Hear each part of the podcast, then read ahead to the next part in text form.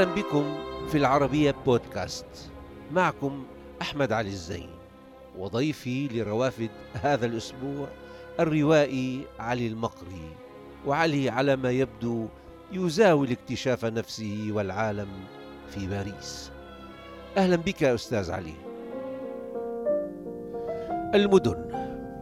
المدن حين تصلها زائرا لا تفتح لك أبوابها دفعة واحدة. ولا تتركها موصده في وجهك.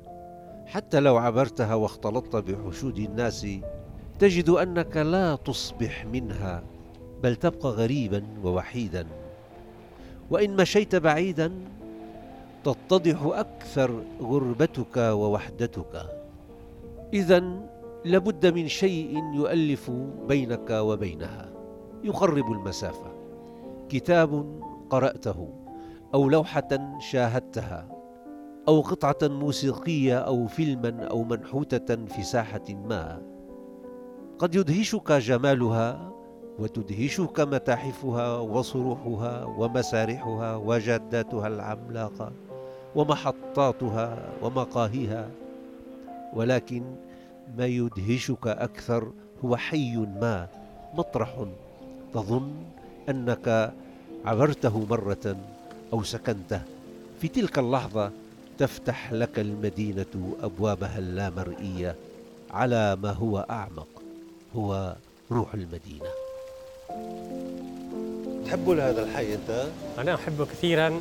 لأنه جاي من اليمن خصوصي هذا الحي؟ نعم لأنه يحمل أسماء كثيرة مهمة في تاريخ الأدب العالمي.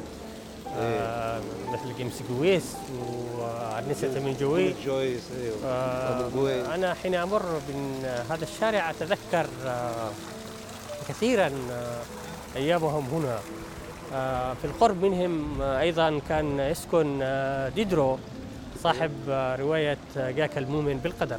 أيوة. الفيلسوف ورائد التنوير المهم في الفلسفة حتى هموي كتب نص عن هذا الحي. نعم. هو عنده كتاب كامل عن باريس أسماء باريس عيد أو باريس حفلة.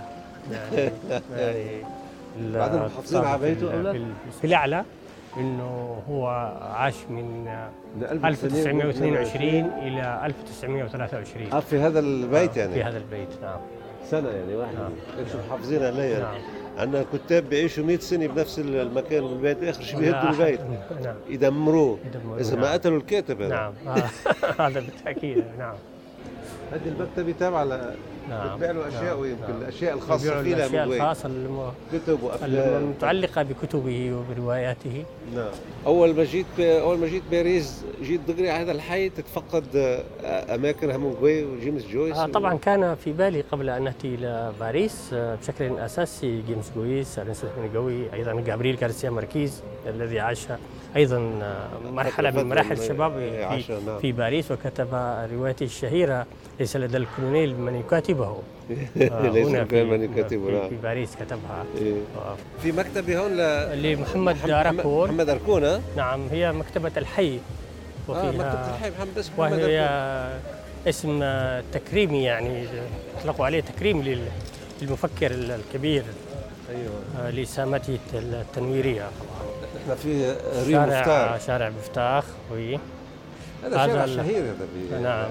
زقاق. وهو جميل. مثال مثال قديم لشوارع باريس حتى في المناهج التعليمية. أنا أذكر حين كنت قد بدأت أتعلم اللغة الفرنسية في اليمن. إيه؟ وكان كانت من الأمثلة الحديث عن هذا الشارع. والله مش لا الفرنسيين اهتموا برموزهم مع إنه هذا نعم. مدركون هو جزائري فرنسي. نعم نعم. عمل له مكتبة. وليس مكتبة باسمه نعم. بيبليوتيك محمد أراكون. قبل خمس سنوات جاء علي إلى هذه المدينة قادما من يمنه جاء لاستلام جائزة فازت بها واحدة من رواياته. ويبدو أنه بعد استلام الجائزة سلم نفسه للمدينة بكامل رضاه كالذي نجا من الحرب ووقع في الأسر. وهذا ينطبق عليه كناج من حروب اليمن ولوائح الإعدام التي كان اسمه مندرجا فيها. أما الجهة التي أسرته فهي مدينة باريس بكامل بهائها وجمالها وتاريخها. أنا جئت لتسلم جائزة أدبية آه ثم بعد ذلك لظروف الحرب في اليمن. جائزة أدبية للعلاء بمعهد العالم العربي. نعم جائزة الرواية العربية. و... هذا قبل شيء قبل خمس سنوات, سنوات. نعم, نعم. آه بعدها اقترح علي آه، بعض الأصدقاء ومؤسسات ثقافية أن أبقى هنا آه، بسبب الحرب في اليمن فبقيت. نعم. ونجوت من الحرب. طبعا يعني أنا أظن أن الحرب لا أحد ينجو منها لأنها آه، ظلت معي ظلت هاجس يومي. إذا نجا علي بمقدار من الحروب واستسلم بمقدار آخر لهذه المدينة باريس ليكتشف المطارح التي قرأها في الكتب حيث دارت أحداث رواية فلوبير مدام بوفاري. أو وقائع أحدب نوتردام لهيغو وأطياف شخصيات بلزاك التي تعبر جدة نابليون. يبدو علي مهتما في إضافة ما يغني تجربته ويعمقها. أهلا بعلي. أهلا وسهلا. ما بدنا نسألك كيف تركت اليمن؟ يعني اليمن كسائر. أو كمعظم هذه المدن أو البلاد العربية للأسف يعني تغرق في في المآسي والحروب. نعم. سوف نتحدث عن عن الأمر لاحقا. نعم. ولكن أنت الآن في باريس. نعم. وفي حالة من الاكتشاف ويمكن شيء من الدهشة والبحث عن شيء عن معنى عن عن شيء ما. وفي الحقيقة لا أعرف عن ماذا أبحث. لكن الدهشة آه، بالتأكيد ما زلت مدهشا. آه، لأن لأنني جئت آه، من مجتمع طبعا لا يعرف كثيرا المدنية بمعناها الحديث. إذ نعيش ربما في مدن أو تسمى هكذا لكنها تحفل بعلاقات تقليدية راسخة. هي قريبة أيضا إلى العلاقات القروية. ولهذا أنا أعيش حين جئت إلى باريس. دهشت فعلا للعلاقات المدنية الحديثة من جانب الحريات الشخصية المتوفرة بشكل كبير وإيقاع الحياة. وإيقاع الحياة اليومي طبعا. آه، إلى جانب التاريخ الجمالي والفني لهذه المدينة.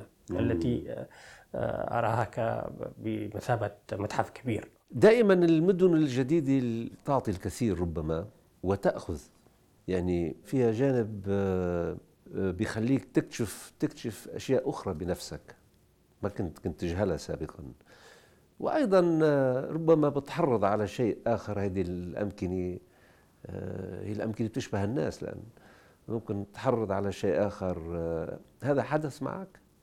إلى حد ما ممكن نقول هذا فباريس تأخذك إلى الحياة فتطلب منك أن تعيش الرواية في في في إيقاعها اليومي بشكل مكثف فتأخذك من الكتابة خاصة آه، نحن الذين لم نتعود على هذه على مدينة آه، بهذا الحجم. نعم. آه ف تسرقك من الكتابة. نعم. في روايته مدام بوفاري فلوبير كتب آه، عبر شخصية عبر الشخصية الرئيسية كان يتخيل تتخيل هي باريس ولهذا كانت ربما رواية ناجحة. يمكن باريس كمان خسرتك شيء شيء مادي مادي بمعنى أنه أنت كنت تكتب مذكراتك وضاعت منك يعني أو يومياتك خلينا نقول. هذا بالتأكيد أنا في الشهور الأولى للمجيء إلى باريس آه، كنت أدون آه، يومياتي على تليفون آه، حديث أو كما يسمى تليفون ذكي. وكنت أستخدمه في الحقيقة لأول مرة لأنني لم أكن مهتما أو منشغلا بالتكنولوجيا. بالتكنولوجيا الحديثة.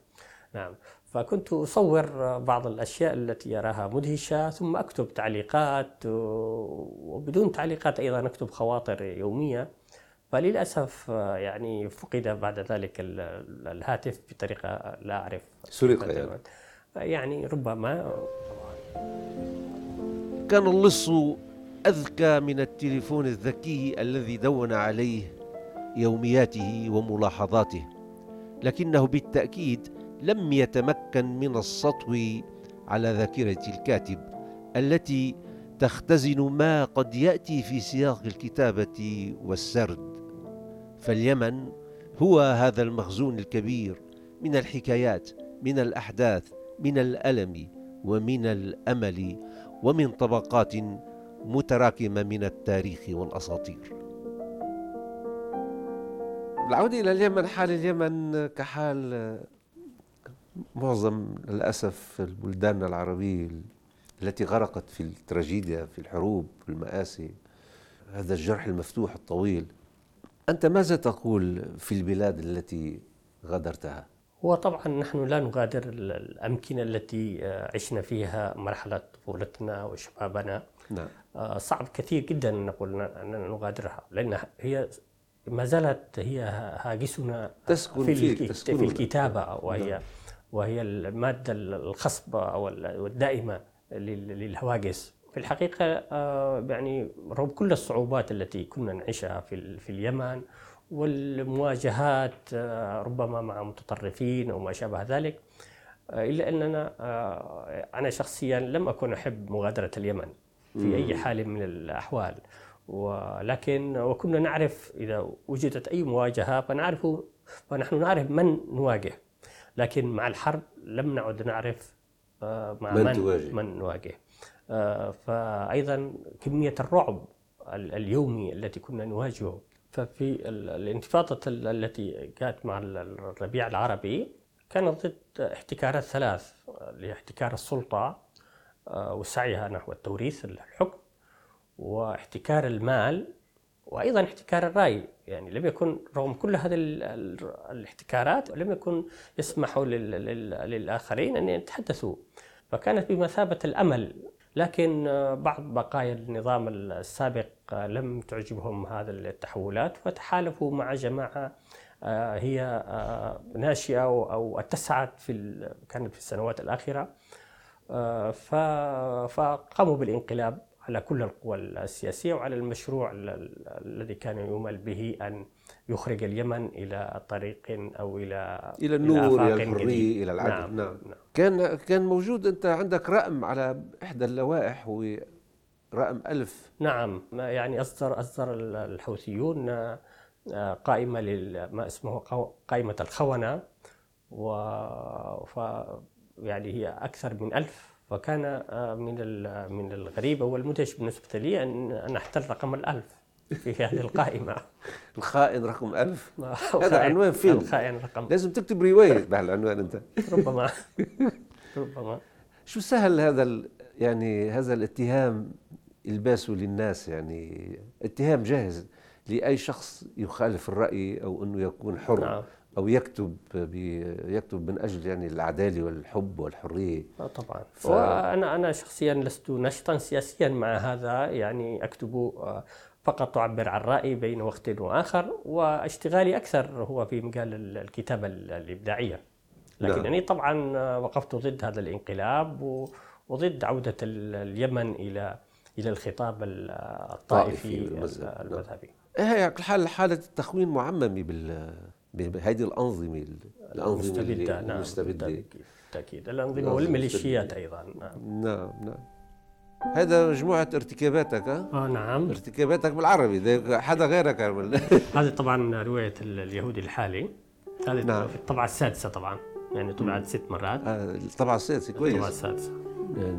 هذه آخر الروايات يعني آخر روايات آه، بلاد القائد آه هذه بلاد القائد. هذه عن الدكتاتور العربي. الدكتاتور. نعم. هذا عن المدينة المفضلة طبعا. أوه بخور عدني. نعم هذا رواية حلوة هذه طبعا ثانية نعم. آه هذه الرواية طعم أسود طبعا الأولى. هذه. الرواية الأولى. آه طبعا لا توجد رواية حرمة. هذه عن الأخ عن طبعا عن الأخدام اللي بتسمون أخدام يعني الخدم عن الناس نعم في اليمن نعم. هذه الرواية حرمة في ثلاث لغات في ثلاث ترجمات. آه هذه أي ترجمة؟ هذه الترجمة الفرنسية. هذه الفرنسية وهذه الإنجليزية. فام انترديت نعم اللي هي آه، حرمة. بنفس. آه حرمة خلوها هذه نعم تركوها بنفس الحرمة كانت جميلة الفكرة يعني إنه تبقى كما هي. نعم. هذه في الإنجليزية. أيوه نعم. وفي ترجمة الإيطالية أيضا. هذه هي هذه اللي ترجمتها بال- الإيطالية هذه. نعم. الإيطالية فهذا ال هذا ال آخر رواية. طبعا هذا ال- آه بي دي كوموندور شو اسم المؤسسة اللي أعطيتك منحة؟ اللي هي آه، سونتر ناسيونال دو ليفر. لا آه، سنتر المركز ليفر مركز الوطني للكتاب آه، مركز نعم. كويس هذا المركز. علي أنت كحال العديد من الكتاب العرب يعني يعني دائما اللي بيجوا على الكتابة بعالمنا العربي يبدأون بالشعر. بدأت بالشعر طبعا وعملت في الصحافة لسنوات وكتبت في النقد واهتميت كونت نفسك به ثم آه، أتيت إلى العمل إلى النص الروائي. لماذا أتيت إلى الرواية ولم تستقر لفترة أطول في القصيدة مع أنه نشرت بعض الأعمال نعم. طبعا. آه، ربما آه، نحن في ال- العالم العربي بشكل أدق. نحن لا تتوفر لدينا لنقول مساحات أو فضاءات تعليمية تسمح لنا أن نكتشف آه، أنفسنا بشكل مبكر في المدارس. آه، كأن مثلا آه، نعرف ميولاتنا الشعرية أو نعم. ال- التشكيلية أو. القصية والموسيقية. فلهذا آه، مع الشباب نقوم بتجريب كل شيء. شخصيا أنا قمت بتجريب الكثير من ال- المهارات الفنية لنقول. آه، لكن آه، في الأخير طبعا استقر آه، استقريت في عالم الرواية التي أجد فيها آه، يعني كل هذه الفنون آه، بمعناها ال- ال- الايقاعي الموسيقي الجمالي الشعري آه، ولأن- والاجتماعي والاجتماعي، نعم. والتاريخي وأرى أنه أحيانا الرواية يعني يمكن أن تطرح فيها أسئلة كثيرة لا يمكن أن أن تكون أو أن تطرح في أي شكل فني آخر. بالتأكيد تتسع الرواية لعوالم تعجز عنها وسائل التعبير الأخرى وذلك لقدرتها على استيعاب الواقع والمتخيل والتاريخي والافتراضي وتتداخل فيها معظم وسائل التعبير بشكل عام. ثم أن التحولات في العالم العربي والغرق في المآسي والحروب لعلها تستدعي هذه المساحات الواسعة من السرد والتأمل والتفكير وفي البوح في كل ما هو مسكوت عنه. فالقصيدة صوت فردي يكثف ويختزل الحالات والتحولات والانفعالات. كذلك اللوحة التشكيلية تؤطر مشهدا وتختزل. كذلك وعي الفرد وتأملاته في أحوال مجتمعه وبيئته هي عوامل تضاف إلى التحفيزات في كيفية وشكل النص الذي سينصرف إليه. من هذه الزاوية نجد علي المقري انحاز منذ إطلالته الأولى روائيا إلى الطبقات المنسية والمهمشة وللقضايا المسكوت عنها. ربما وجدت آه، في هذه ال- الجماعات أو لنقول الفئات آه، بعض آه، يعني جوانب من ال- الأس يعني التي يمكن أن نقول اختبار لإشكاليات إنسانية كانت تثار في في هواجس آه، بشكل دائم. آه، مثل ال- الأقلية اليهودية أو آه، أيضا السود في اليمن الذين يسمونهم في اليمن الأخدام. آه، فكان كنت منذ البداية أبحث آه، لماذا هؤلاء هكذا. نعم. لكنهم في الحقيقة هم ليسوا على هامش الحياة لأنهم في تعبيراتهم الجمالية والإنسانية هم الحياة كلها. هم يعبرون آه، بفضاءات لا حدودية. آه، نجدهم آه، خارج ال- التاريخ الجغرافيا خارج ال- الأيديولوجيا والثقافة المكر المكرسة في في الواقع الاجتماعي. آه، ولهذا هم بقوا ع- يعني عصيين على التدجين طوال هذه ال- القرون. لأنهم آه، أيضا كانوا دائما يرفضون هذا التدجين أو الاندماج القسري مع ثقافة ظلت آه، باستمرار تهمشهم وتقصيهم عن عن الحياة. أو تحاول تقصيهم الحياة بينما هم كانوا يعيشون الحياة بطريقتهم الخاصة. يمكن هي الأسئلة هي اللي جذبتك لهذا المطرح. نعم لم لم أهتم بهم من منطلق حقوقي أو سياسي أو ما شابه ذلك وإنما آه، لقضايا إشكالية جوهرية. لماذا الوطن مثلا؟ لماذا آه، هل هل الوطن كمفهوم أو كفكرة هل هو آه، ضرورة؟ إذا كان ذلك فلماذا هؤلاء هم خارج هذا خارج هذا التأطير الوطني أو القومي أو ما شابه ذلك؟ لأن لأن الوطن لم يستوعبهم. يعني الوطن ممثلا آه، بسلطاته أو بمجتمعه أو بمختلف فئاته لم يقبل بهؤلاء.